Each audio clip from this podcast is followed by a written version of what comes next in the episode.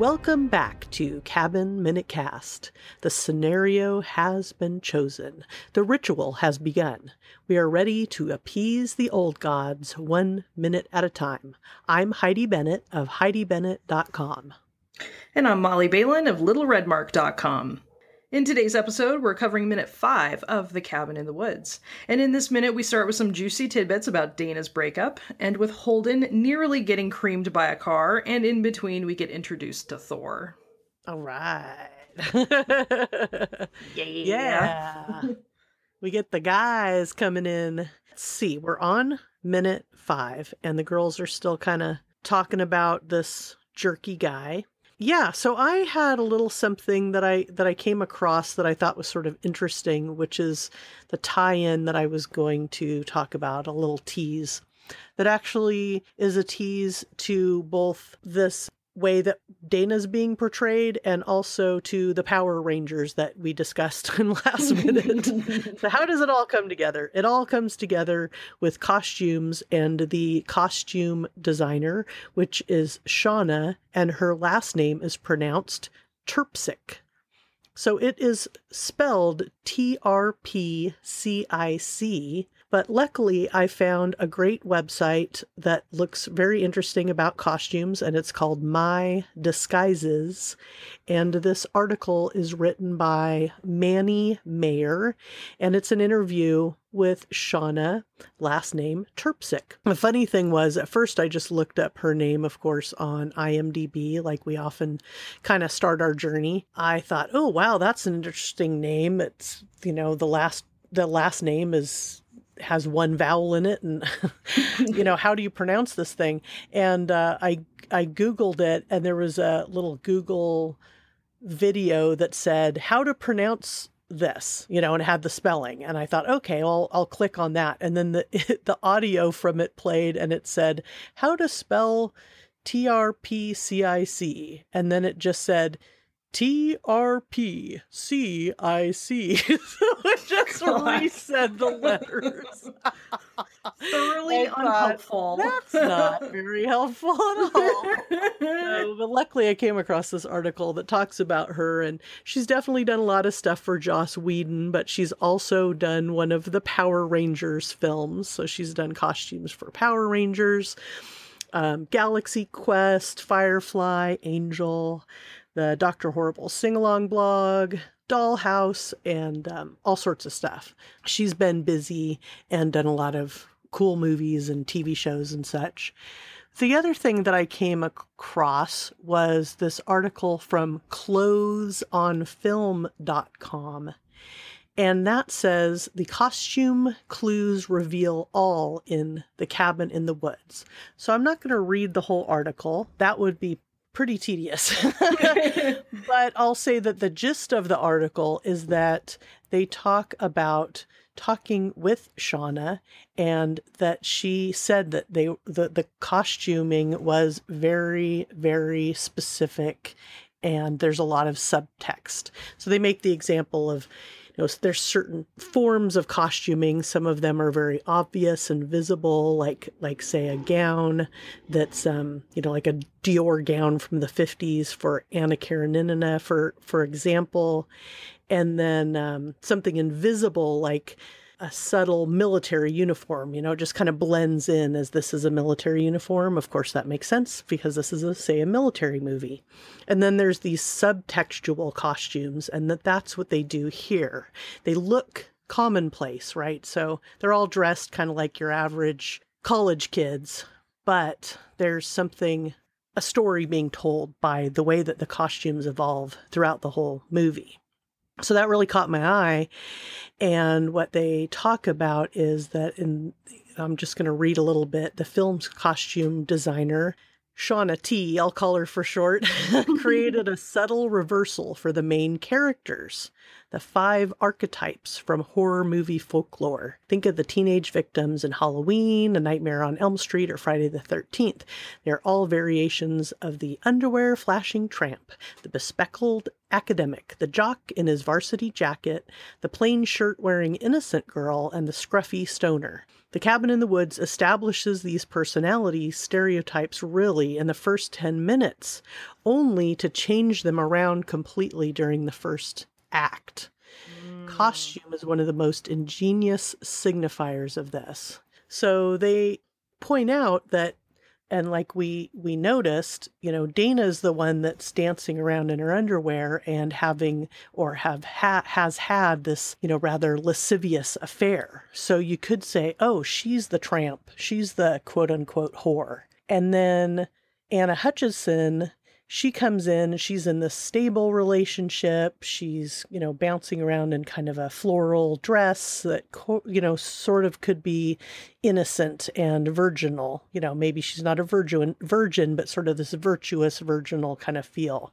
And then Kurt, who we're going to meet in this minute, he's got just a plain gray t-shirt and then he's very book smart. You know he, he's grabbing the books and tossing them around and talking about studious things. And then we get holden and he's the one that's got the hoodie and is catching the football. You know that very quickly these these icons or this iconography is sort of established with the way they're dressed and the one person who doesn't change his costume throughout the whole thing is our good old buddy Marty that we haven't quite met yet, but we'll be coming up to him and he's got that shabby stoner, you know, Scooby Shaggy kind of look going on. So yeah, well it's just something we're going to pay attention to here is how these costumes change the story as it progresses. That's really fantastic insight, and I'm especially connecting with Jules's presentation because blondes have historically been the protagonist, the the good girl is blonde. The good girl wears a floral dress. The good girl wears, you know, a white dress. And I believe she wears a white dress here, white sundress with nice flowers on it. And the villain is either a redhead or the hussy the hussy's a redhead. or the, uh, the or the villainess has got you know raven hair. So you're right. There is this complete reversal of character. The there's a fake out that happens initially all through dress. Yeah. So yeah we'll we'll just take a note of that now and see how things change as as the movie goes on so, what other things did you notice here in this minute five of The Cabin in the Woods? Well, on a similar note of fashion, there is a sexy red bikini that Jules pulls out of the closet and thoroughly encourages Dana to pack, as in, Holden might be somebody to be pulling her out of that at some point. So there's a, a definite mm, goodwill.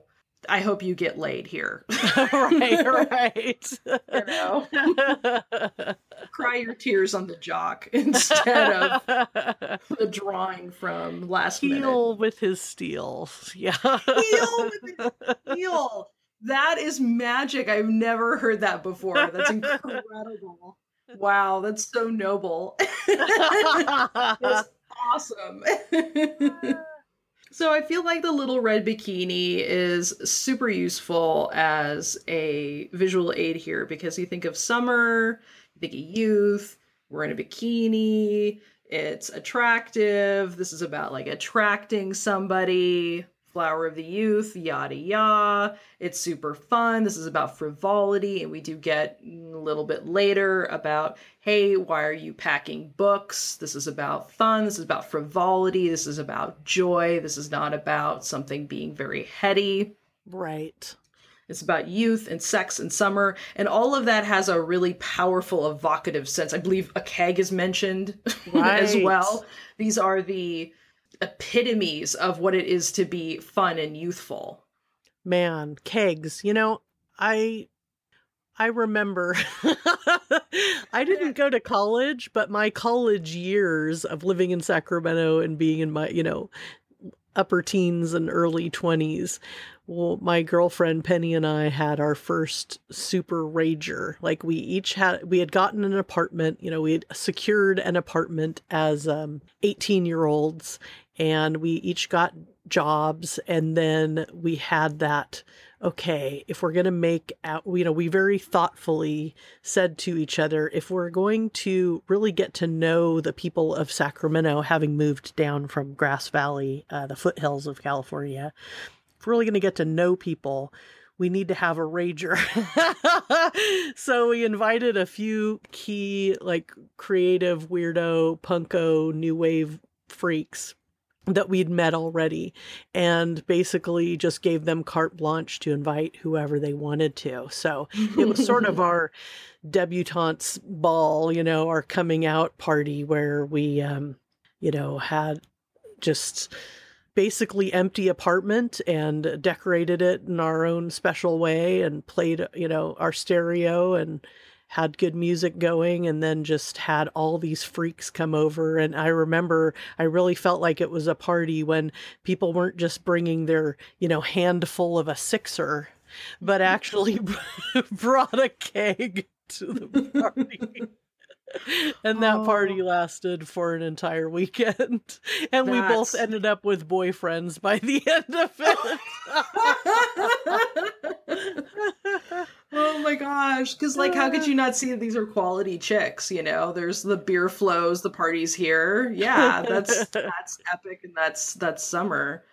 God i have a a similar my gosh it, it really was like an epic. When people really take the party seriously it's a beautiful thing. This was mm, early 20s and i recently moved to portland and we got invited to these lacrosse people, which I'm not athletic, but somebody who I know was athletic and invited us, and they had a liquor luge. So they had bought a gigantic block of ice that people use to carve for like swans or weddings, you know, like some beautiful, something beautiful would come out of it and something did. They basically cut tracks in it. Somebody had built a contraption to put it at a now like a 45 degree angle. Mm-hmm. So they had bought an I mean, an obscene amount of booze. I mean, they must have saved up for this. They had so much hard liquor in, so they were mixing at the top end, and then you would go to the other end of the ice block and take whatever they had poured down the top. Gotcha. And it was amazing. It was just, yeah, it was such a, similarly, such a great entree into Portland. And yeah, it was just epic. One of those like 80s movie epic youth parties of which these poor bastards think they're going to have. exactly. Yeah. We've got the cabin, we've got the keg, we've got the bikini. Let's let's get out of here. Leave those academic books behind. Mhm. So, yeah, what else is going on here? I think you observed a little something that I also noticed too a little sticker on the wall. Yes, and I'm so appreciative that you also saw it. But also, when we were talking off mic, you have excellent punk pedigree, as people probably already know from Spinal Tap. And if you haven't listened to Spinal Tap Minute, then you will definitely get introduced to uh, Heidi's excellent punk pedigree background. But there is a sticker on the window behind Jules and Dana, and it's a K record sticker. Yes. And yes. K- oh, K records. And for those of you who are grunge fans, early 90s punk, speaking of punk pedigree. So I graduated from the Evergreen State College in Olympia, Washington, and I'm still in the Pacific Northwest in Portland, Oregon.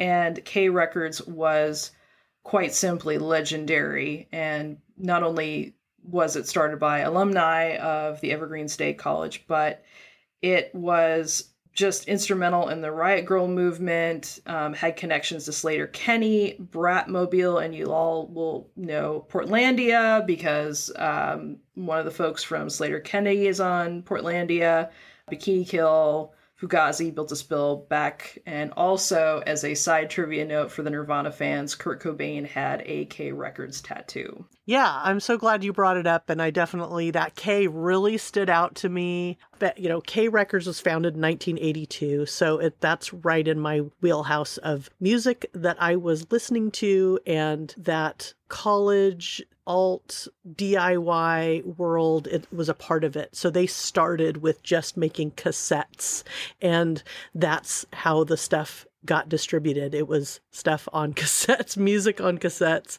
and it was a way for Calvin Johnson to say, "Hey, there's this amazing music scene happening here, and this is how I'm gonna help spread the word." Is releasing these cassettes with like beat happening on them, and yeah, and then like you said, it just grew and grew and grew. My little connection to it is that I had much like many people in the um, 80s and 90s, I had a zine, and my zine was called Teen Meat. and it was a parody of Teen Beat and Tiger Beat, but we called it Teen M E A T, Teen Meat. My friend Penny, that I mentioned before, who I had my first apartment with, this was one of our huge creative collaborations. And so we would do really silly things like interview local bands in Sacramento, but treat them as if they were teen heartthrobs. And then we'd write these vapid articles and, you know, find out their favorite color and how, you know, what they do on a first favorite date. But they were like these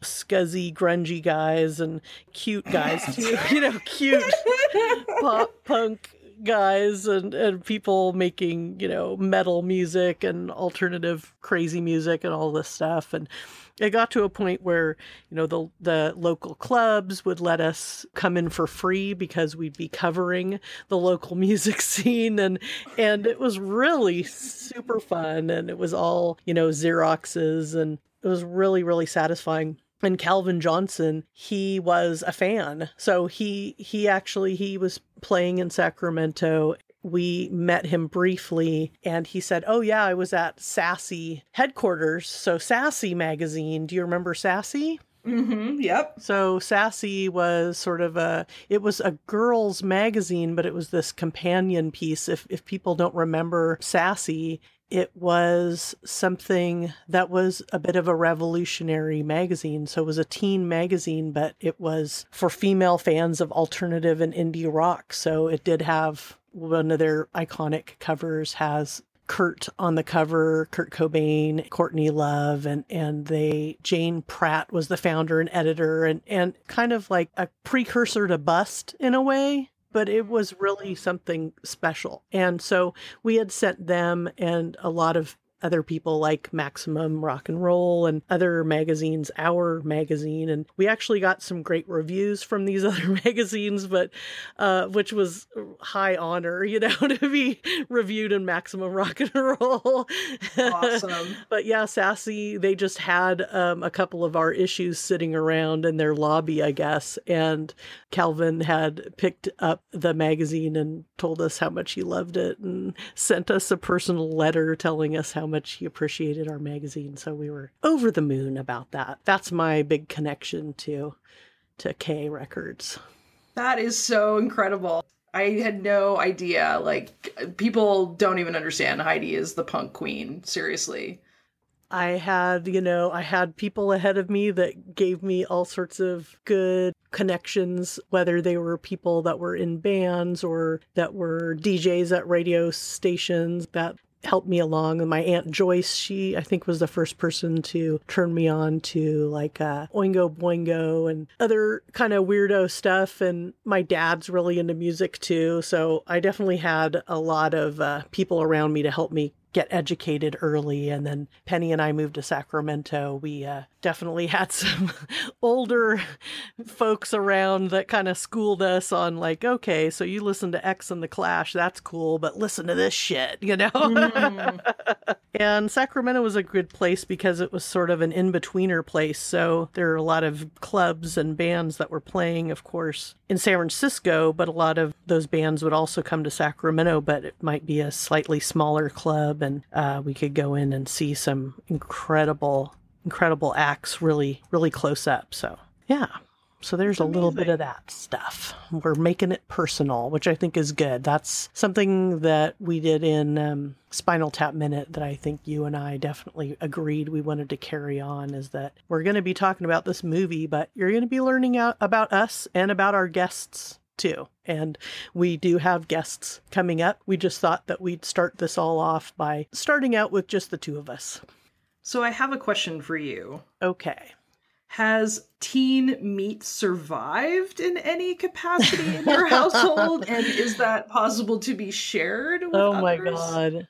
My dad has copies of I think every single issue. I have the originals somewhere in a box and then I have copies, yeah, somewhere, but they're not like easily accessible. Like I can't turn to the left here in my office and go, "Oh, here's a nice stack of them right here." They are around. They have survived.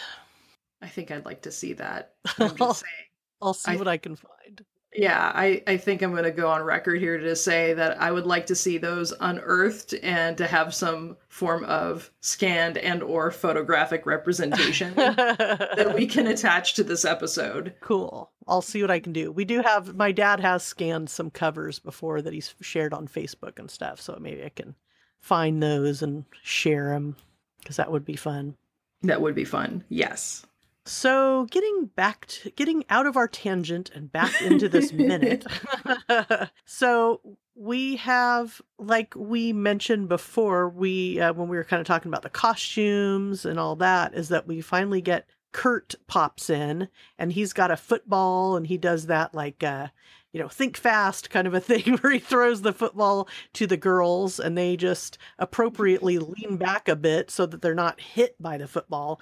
It flies through the window and our new buddy is introduced seconds later and that is Holden. Holden's out there just like we mentioned we were talking about costuming he looks like your kind of your typical jock dude he's grabbing the football and he's also you know wearing a hoodie and looking pretty athletic And I do like that he tells the car that almost creamed him to just move along.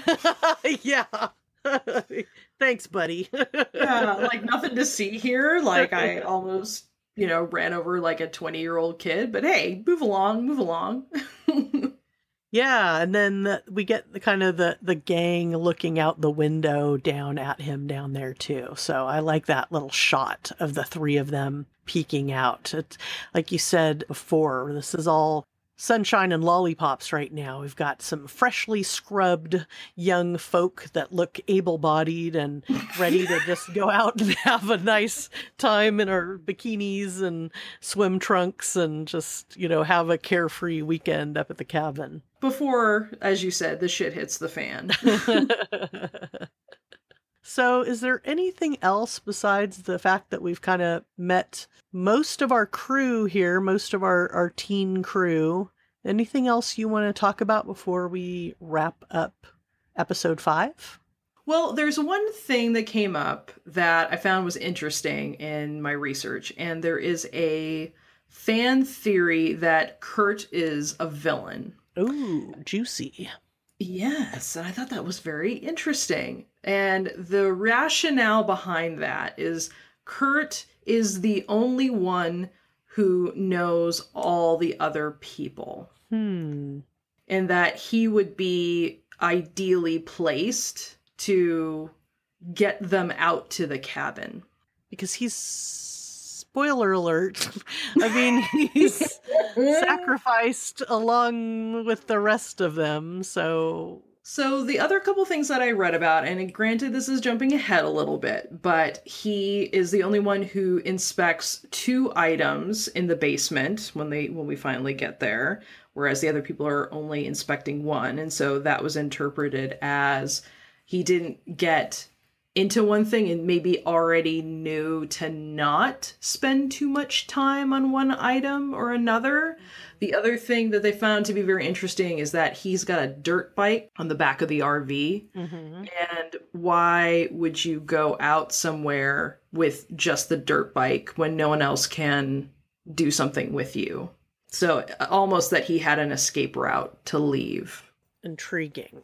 Yes. So maybe he didn't know he'd be a part of the sacrifice. Hmm. But and then the other there's a comment way at the end of like I don't even think Kurt has a cousin because this is supposed to be going to Kurt's cousin's cabin. Right. I think that's revealed later too. Yeah, that he actually doesn't have a cousin. It's just bullshit all the way down. right, right, right. Well, I'm intrigued, but I'm not sold. but it is an intriguing theory. It's I good to have those fan fan theories out there. Yeah. Yeah. Well, cool. I'm glad you brought that up. Well, shall we wrap up old episode 50? Yes. So we'd like to thank you for listening to episode five today. We are Molly Balin, And Heidi Bennett. and this has been Cabin Minute Cast. Oh, yeah. Join us for episode six, which will be coming out, out on Friday. And in episode six, we're going to get a little peek into the relationship between Kurt and Jules. So we'd like to thank you again for tuning in to Minute Five, and we'll see you back at the cabin.